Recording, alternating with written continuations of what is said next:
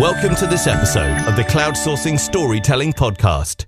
Host Julian Mitchell will be connecting you with guests from a wide range of different media genres and platforms. On today's episode, the panel discussed the tech empowering high end sports and esports. Guests include co founder of Beyond Sports, Nicolaas Westerhof, editor of Esports Insider, Tom Daniels, and head of broadcast engineering at Hawkeye Innovations, Steve Hardingson.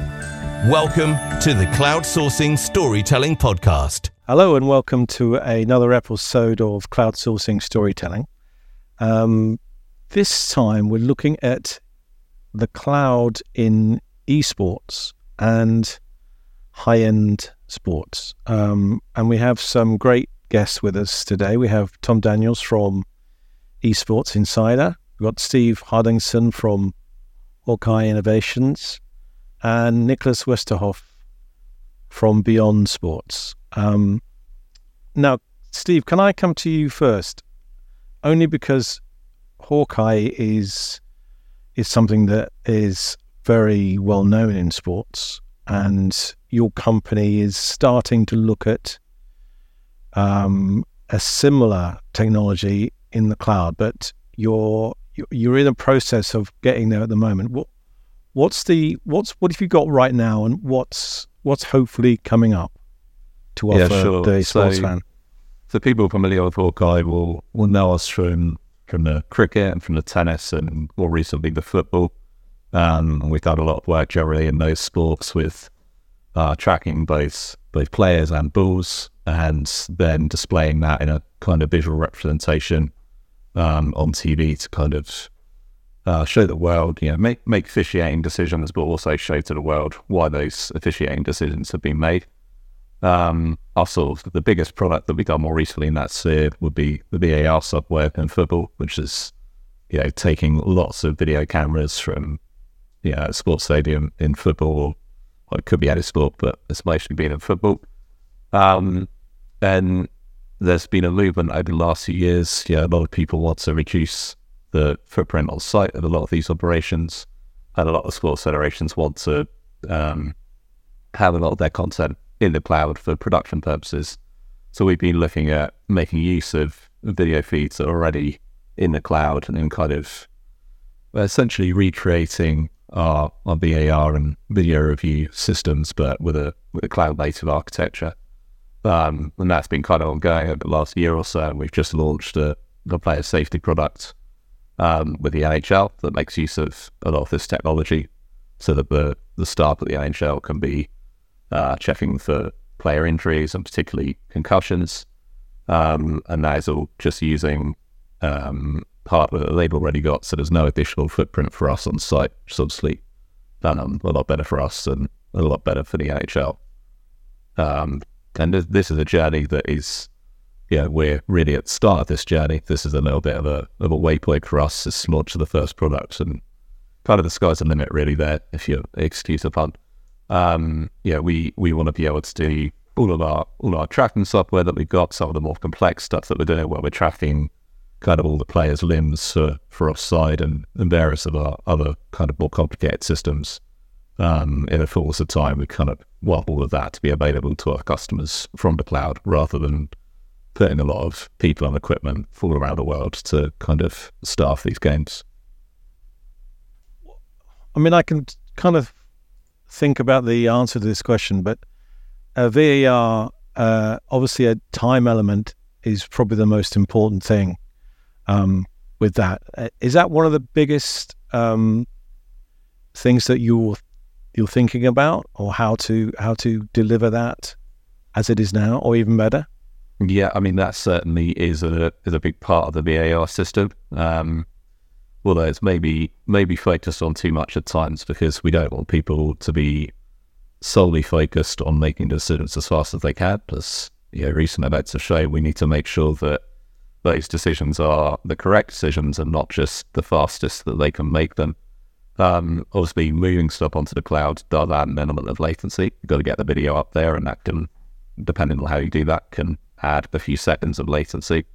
Um, but in the scheme of things, if you're taking 30 seconds to, to a minute to make some of these decisions, probably the extra couple of seconds there is, is not going to be significant.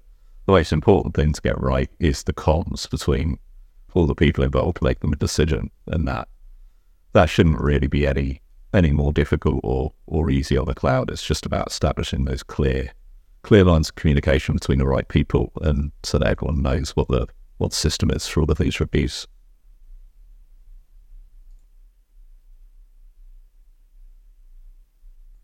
Yeah, so for us, it's it's mostly a, about our, our footprint on site and the the amount we spend, both from a financial spend, but also looking at the environment and our carbon footprint on on sending you know this equipment and our staff around the world. There's a yeah, if you look at some of our, our big operations in golf, for example, we've done a lot of stuff with the PGA Tour. If you go to a golf event and you've got could be adding you know up to about 150 cameras for a single golf event. It's obviously quite a sprawling um, location. If you have to have servers on site to capture all of those and then to play it all back, that is a lot of equipment to ship around. Um, we had a we had a solution for the golf um, a couple of years ago. That was our, our very first foray into the cloud, um, where we were kind of operating from our, from our offices in Basingstoke. So we had a an army of operators sat downstairs in our office, kind of using the front end that was all in the cloud. I we had about 40 people in total. And if we'd done that as a, in a conventional way, we would have flown all 40 of those people from the UK to the States. They all would have had to have yeah, had flights and hotels and space on site. And that's, yeah, hard to come by. It's expensive and it's not exactly great for the environment. So it's a, it's a big step in, in all of those ways for us really to, to improve the service we offer. Sure. Okay. Um, Tom, um, you come from the B2B um, side of things. Um, this, do you recognize this argument for moving to the cloud for for companies like Hawkeye? I mean, are you seeing a lot of that in the companies that you, you know? There we go. Right, I definitely think so. Honestly, um, I think just from from looking at businesses, particularly like we do with a lot of like gaming and, and esports businesses in our coverage, um, the need to have great content delivered to you um, with ease of accessibility and through use of collaboration for people who are all over the world is crucial.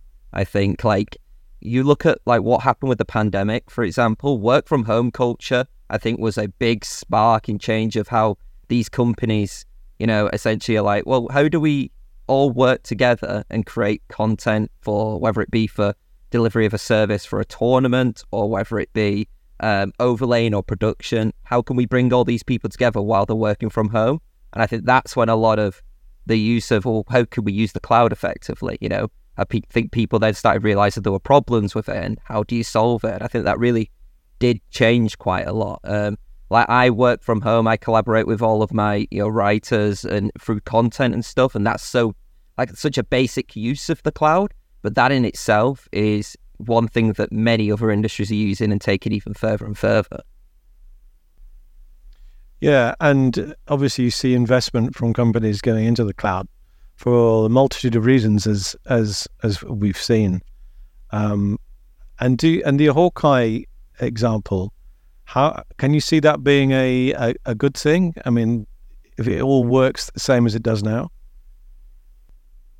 Uh, for me, uh, personally, I think it will be. Yeah, hundred percent. Like I think there are there are obviously I think uh, as Steve, I, I'd like to know your thoughts on this. Actually, is like sometimes it is good to be in the space in which you need to be in and work in that environment. And, and I think there's always going to be a need for that, right? But is there a need for everybody to be there? I, I don't think so. And I, I do think it is finding that balance of making sure you're still uh, seeing all the action that is happening whilst also working away from the action, right?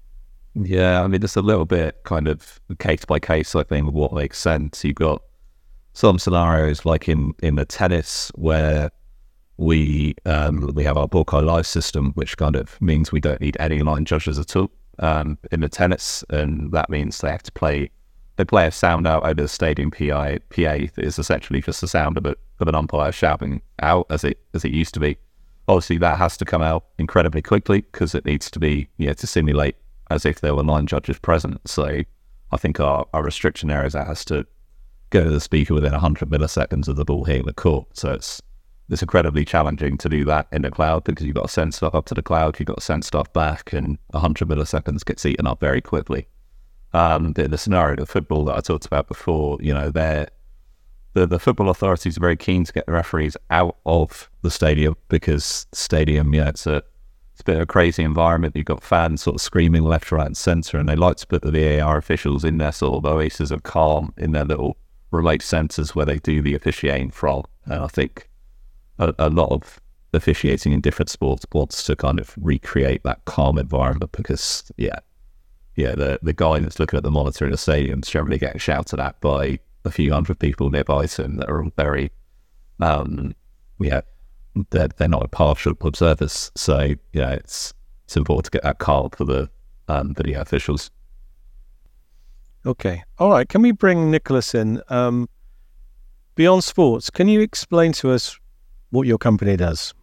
Yeah, yeah, sure. So for people who don't know us, we take uh, positional tracking data from real sports matches, uh, from Hawkeye, for example, uh, the the positional limb tracking that Steve was talking about just now, uh, and we turn that into a 3D simulation, so a virtual recreation of that same game.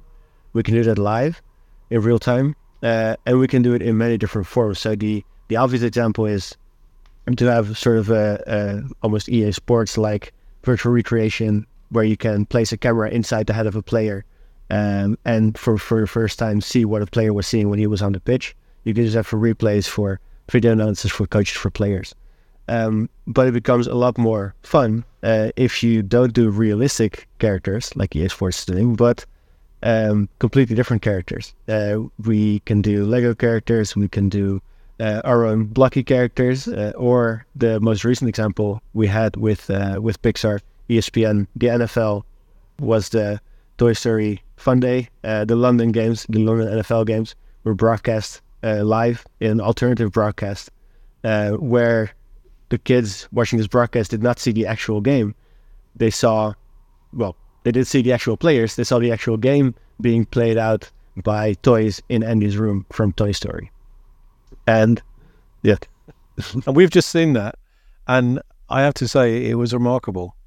Uh, is there a way that you will be able to choose, um, you, not in Andy's room, but you can choose out of a, a list of toys, if you like, to do that? Yes, definitely. So we can already do that on our side. So the broadcast, um, right now we chose to go for for just one character across the, the board. But for us, if you've seen our previous alternative broadcasts with the NHL, for example, with Big City Greens, another IP from Disney, um, there we actually had Big City Greens characters already skating in place of the uh, actual players. Uh, so they become sort of the hero characters. And the the reason for us to do this alternative broadcast is to get younger viewers in to engage a younger audience. And uh, to do that, we not only show the game, not only show the game in a different way, but also build a story around the game that is interesting for these young fans or young future fans to watch. So, to, to, to your point of including different characters uh, there, one of the reasons, one of the ways we did this for Big City Greens was have the actual voice actors of the Big City Greens show on during the live broadcast, and whenever uh, one of their characters came onto the ice, then we switched to like a live interview between the commentators and the voice actors. Uh, so Cricket, one of the main characters, uh, actually one of my favorite moments from from that show, uh, had an assist during like his interview. Uh, so the commentators were, "Oh, Cricket, you just had an assist. How crazy is that?" And Cricket was like, "Oh yeah, I saw him standing there. I thought I just him the ball, and he scored. Like it was very cool about it." Um, and for kids, again, that's that's what really drives engagement for them. It's not necessarily just watching the sport, it's about the whole story and the whole experience around it. Yeah, I mean, it's amazing. And I suppose if you think about the way that will grow, it should be pretty big. I mean, from the kids' point of view, and maybe, you know, adults as well. You, you never know. And um, that doesn't involve the cloud, does it, in any way? It does because, um, well, so the production was still done from the ESPN studios in uh, in Bristol, Connecticut. Um, but our simulations are all based on the tracking data. And we need a lot of data processing, live data processing, in order to get the data to a state where we can then visualize it in a 3D world. So basically, half of our company at Beyond Sports is doing that data processing, uh, and the other half is doing the visualization and the, and the, broadcast side of things. Both are very much equally uh, as important. And when we look at the cloud, that whole data processing piece, that's definitely where the cloud uh, uh really gets to shine for us. And are there any sports that you can't do? well, we we currently do a lot of sports. We tend to focus mostly on like tactical field games, as we call them. Uh, though hockey is not really a field, but like uh, like like hockey, basketball, uh, football, American football, uh, cricket, those type of uh, those type of sports. Uh, we could potentially also do, you know, Olympics, more individual based sports. Um, but for us, the focus is definitely the team tactical sports. And um, Steve, I mean, that kind of use of your tracking data, how much do you know? I know you're both part of Sony, is that right? So, how much do you know about Beyond Sports and what they're doing? Yeah, I mean, it's it's been great sort of being working alongside them in the last year or so, as Nico said, since they um, came into the the Sony fold. Um, and yeah, it's it's amazing being yeah knowing that the tracking data can be used to generate such just just cool visuals. Um, some of the stuff that's come out in in hockey and the and the Toy Story show in particular was was amazing. Um, I guess I, I'll be keen to ask you, Nico, actually, if you've got um, any kind of feedback yet. Been the dust to say a bit from the last the, two weeks ago, I think that it. Um, you know, you got much feedback from sort of the the broadcasters and the and the people involved in terms of how much interaction it was, particularly you know, the main games obviously engaging kids in sport. Have we got any feedback on kind of how how that went? It's a very good question. We cannot disclose that yet, unfortunately. Uh, but the numbers were very, very good. Um, yeah, again, I don't know what I can disclose, but it was um, above uh, definitely our own expectations, and I think above anyone's expectations. Yeah, sure. I mean, I, I showed it to to several people, and like yeah, a lot of people in Hawkeye, you know, I showed it to my kids, and they they thought it was was amazing. Yeah. And, yeah. What what kid doesn't love Toy Story really? Um, yeah. So yeah, it's, yeah. To be live and real time, I mean that to me is, I mean the time thing is obviously sport in sports very important to have that available. Is is the is the real kicker, isn't it? Yeah, it is, and that's that's why the data processing uh, again in the cloud is, is so important for us uh, because that really is what uh, makes it possible to do this live. Tom, what do you think of when you saw that? Yeah, I, I was just gonna I was just gonna mention actually, like I think it's it's fascinating how it because it, it isn't gaming, but you could look at it and think that it's gaming to a younger audience, and I think yeah. that's that's really powerful, especially in today's culture. Like you know, even like 10, 20 years ago, gaming culture was still big, but now you see uh, you're brought up on gaming from such a young age that actually bringing new fans of traditional sport uh, into traditional sport, sorry, by saying, hey, look at this thing that's very similar. Oh, do you like the tactical analysis that's happening in this game? Or actually, it's happening in real life as well. It, it builds that bridge. And it's actually, I think, a really good thing for families. And, you know, I can imagine like uh, a father coming down and telling the the, the son or the daughter, come on, watch this NFL game, and the son daughter being like, oh, I'm not sure, I want to play Fortnite, and it's like, well, actually, it's these Fortnite characters playing NFL. Yeah, you know, it might actually drag people in and stuff like that. And I think, um, like you said, talking about like the the cloud and bringing it all back, it's like the ability to actually, you know, innovate and and create new innovations through this fact that you can you can develop these ideas is is awesome through that. So. Uh, I, I think traditional sports has been trying to tap into this gaming audience, I think, for a while now, especially considering it's continually to rise and continue to rise. One aspect is through esports, through developing their own esports divisions and going into competitive titles and trying to drag them in. Man City's like one notable one. But another one is also taking literal elements from games themselves and, and bringing it into broadcast and into production. I think it's awesome. And it's, it's worth touching on, you know, one of the things that the cloud will allow us to do in this space. Yeah, if we if we want to turn up to a to a football match and yeah, Hawkeye can can do the tracking and Beyond Sports can do some visualization. We can put some servers on a on a rack somewhere at the at the ground and we can send that to a broadcaster and yeah, that's all all great.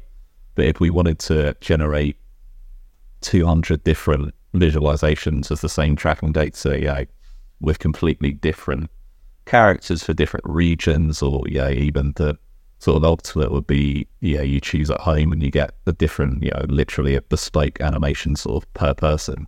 You can only do that by having many more servers doing a bit the visualization, and you either do that by putting a thousand servers in a Ravka stadium, which I think is is obviously not a solution, or you do it by scaling in the cloud, which you know, Yeah. is is work, but it's still you, know, you can generate something genuinely very powerful there. Yeah, you can then choose your character, I suppose, in a in a personalized way. We even experimented with putting yourself uh, in the game. So a, a, um, a fan would take a selfie. We would create a 3D avatar, uh, and this uh, this fan would be able to place himself is, in place of his favorite player, and then create clips out of those. Uh, say, like, look, I scored the winning goal, and they share that among his friends. So that's already that's already very much in play. Okay. And, and Tom, um, you wanted to talk about production, um, A- AWS production, and that kind of thing. What's what what's your what's your um, what's your idea there? How's that how's that maturing? Yeah, so probably the biggest thing in the, the esports industry, um, which is for people who are unaware, I, I I talk a lot about the esports industry, but maybe not everybody's completely aware. It is competitive video gaming. So uh, think of like EA Sports FC, like a competitive ecosystem around that. Uh, more notably, like League of Legends, Counter Strike, Dota, etc., uh, etc., big titles. But all of these are in, are inherently digital and virtual in nature, and are, and are played in a virtual world. However, there are real life players all over the place, and when these players all then come together into like massive LAN events, it's all about the production side and and how can kind of tournament operators and game developers, who a lot of these run tournament operate uh, tournaments, how they can kind of operate them to a uh, generation of esports and gaming fans, which kind of want unique views. They want statistical analysis. They, they you know, of these are brought up on kind of these things inherently through those games, and so Riot Games, which is the uh, the developer of League of Legends, Valorant, and a lot of other esports games, the the head honcho essentially of esports right now, uh, have partnered with Amazon Web Services to basically try and provide cloud first production studios all around the world. So they've got one in Dublin. I think they've got one in Sydney, and I, and I know that they already have like headquarters in Los Angeles and and um, uh, et cetera, et cetera. And the reason for that is so they can have basically 24 hour content and production throughout all of the global leagues because they have leagues running in China, Korea, Europe, and America. So that requires a lot of work. And so what they use is they have these cloud uh, like studios essentially, which all connect together, work in the cloud together to make sure that stats are you know delivered live in real time. You know that they use obviously Amazon Web Services to get those stats as well and to make sure that production is done correctly. That actually, uh, right now, there's a World Championships in League of Legends. Uh, while it's being placed in Korea, they have broadcasting, and all their broadcasting talent is straight away in Dublin, just recording through that. Again, it saves time. It saves them having to fly all their production staff into into Korea. It's all being placed in one area, in one collaborative place, with all the production and all their casters, uh, which are commentators. Uh, I think it's it's the next kind of route that esports is taking, and it's trying to use the fact that a lot of these people are tech savvy and are virtually savvy already, and kind of bringing it into the production side of things because people are used to working kind of from home a little bit in esports and, and kind of developing things themselves. And so pushing that into the production, I think, is that next step. And we're already seeing it in traditional sports a lot as well. I know that there's a, a company called uh, Ross Video, and I know there's many others which do this, but they have a lot of like work from home solutions for traditional sports broadcasts. They've recently come into esports and, and whatnot. So um, I think it's it's going to be definitely fascinating to see how production continues because right now there still is you can tell sometimes when something is remote broadcast and when something is like a remote, remote production as the cloud develops and more solutions are being used to you know to go onto the cloud and production technologies increase we might not be able to see that we might actually just not know if this entire broadcast is going to be done halfway around the world or not and i think that's where the really interesting thing is and that doesn't just apply to esports it applies to traditional sports as well Yeah. Is that Steve? Is that your experience? Yeah, I mean the technology has improved a lot in the last few years. I, kind of echo some of what you said there in terms of like in the past, there's definitely been some production productions that seems you see it like that that they're not there. It's yeah, it's obvious, particularly some of the studio scenes and like I think BT Sport in particular have, have been huge on like production um, in the football in the last few years and have spent spent a lot of time and money on getting, from what I can tell, a, a very slick and well running setup there um, it is it's definitely going more in that direction. We have a we work a lot with replay operators at Hawkeye. Um, it's one of the products that we sell as a, a sort of broadcast replay solution. Um, a lot of them loved it. To be honest, during the pandemic, they were sat at home, you know, just working working the Neb Javas on the side for having a having a great time. Um, and a lot of them, I don't think, want to go back to the endless travel and, and go to all these events and you know so long as you can sort out the latency of, of the control and the output, you can kind of do most of these things um, just as effectively. And Nico, wrapping up, um, where does Beyond Sports go from here? I mean, you're obviously quite um, early on at the start of your journey, and you, you, you've told us what is possible. Take us a few years beyond that. Yeah. So definitely more alternative broadcasts coming up like this uh, with different rights holders, with different leagues, with different IP holders as well.